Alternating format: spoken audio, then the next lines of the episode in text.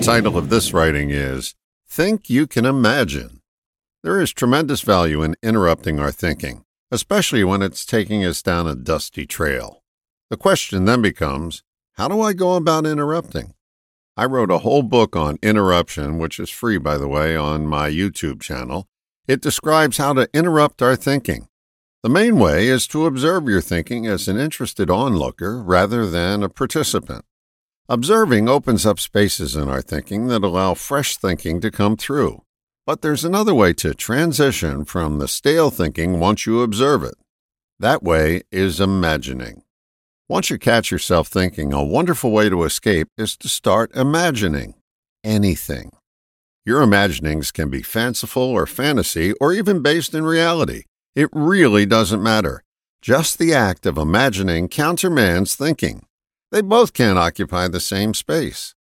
The next hmm. time you catch yourself caught up in some troubling thoughts, start imagining.